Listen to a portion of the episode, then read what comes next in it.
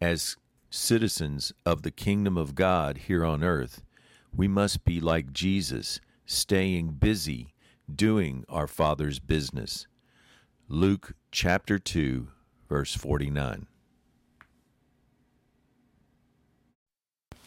Top of the morning to you. As we continue to consider the kingdom of God here on earth with a mind of love and a firm determination to get to know God better, we read in Colossians chapter 1 verse 13, "The Father delivered us out of the dominion of darkness, or the kingdom of the world, and transferred us into the kingdom of the Son of his love, the kingdom of God." Verse 14, he redeemed us through Christ's blood, which wiped away our sins, and in 2:13 blotted out and wiped away the legal decree which was in force against us by nailing it to the cross.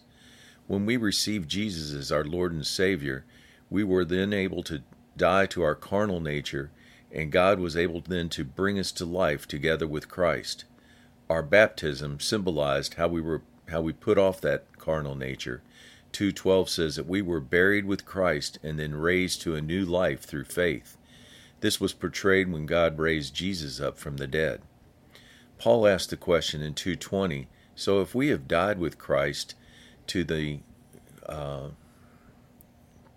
to the material ways of looking at things and to the world's teachings, why do we still live as we still belong to the world?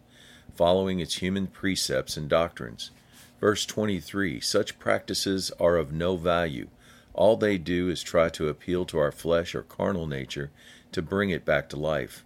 3 1 If we have been raised with Christ, we should be aiming and seeking heavenly treasures. Verse 2 Setting our minds on what is above, not things on the earth. Verse 3 For we have died, and our new life is hidden with Christ in God. What specifically do we do? Verse 5 Kill the evil desires lurking in our flesh, the sexual sins, impurity, unholy desires, and selfishness, for that is idolatry. These things provide, provoke God's holy anger. Verse 8 Rid yourself of these things anger, rage, cursing, lying. Verse 10 Clothe yourselves with the new spiritual self until you are renewed enough to look like the image of Him who created you. Verse 11 As a new creation, there is no room for nationalities, religions, only Christ. Verse 14 Above all things, put on love. Wrap yourself in, the bond, in this bond of perfection. Verse 15 Letting the peace of God rule in your heart. And verse 16 Letting God's word dwell in you richly. Words of encouragement.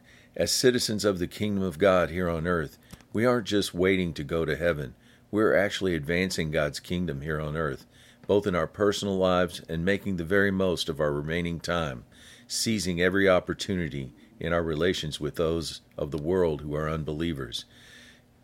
Chapter 4, verse 5 to love them into God's kingdom. Have a great day.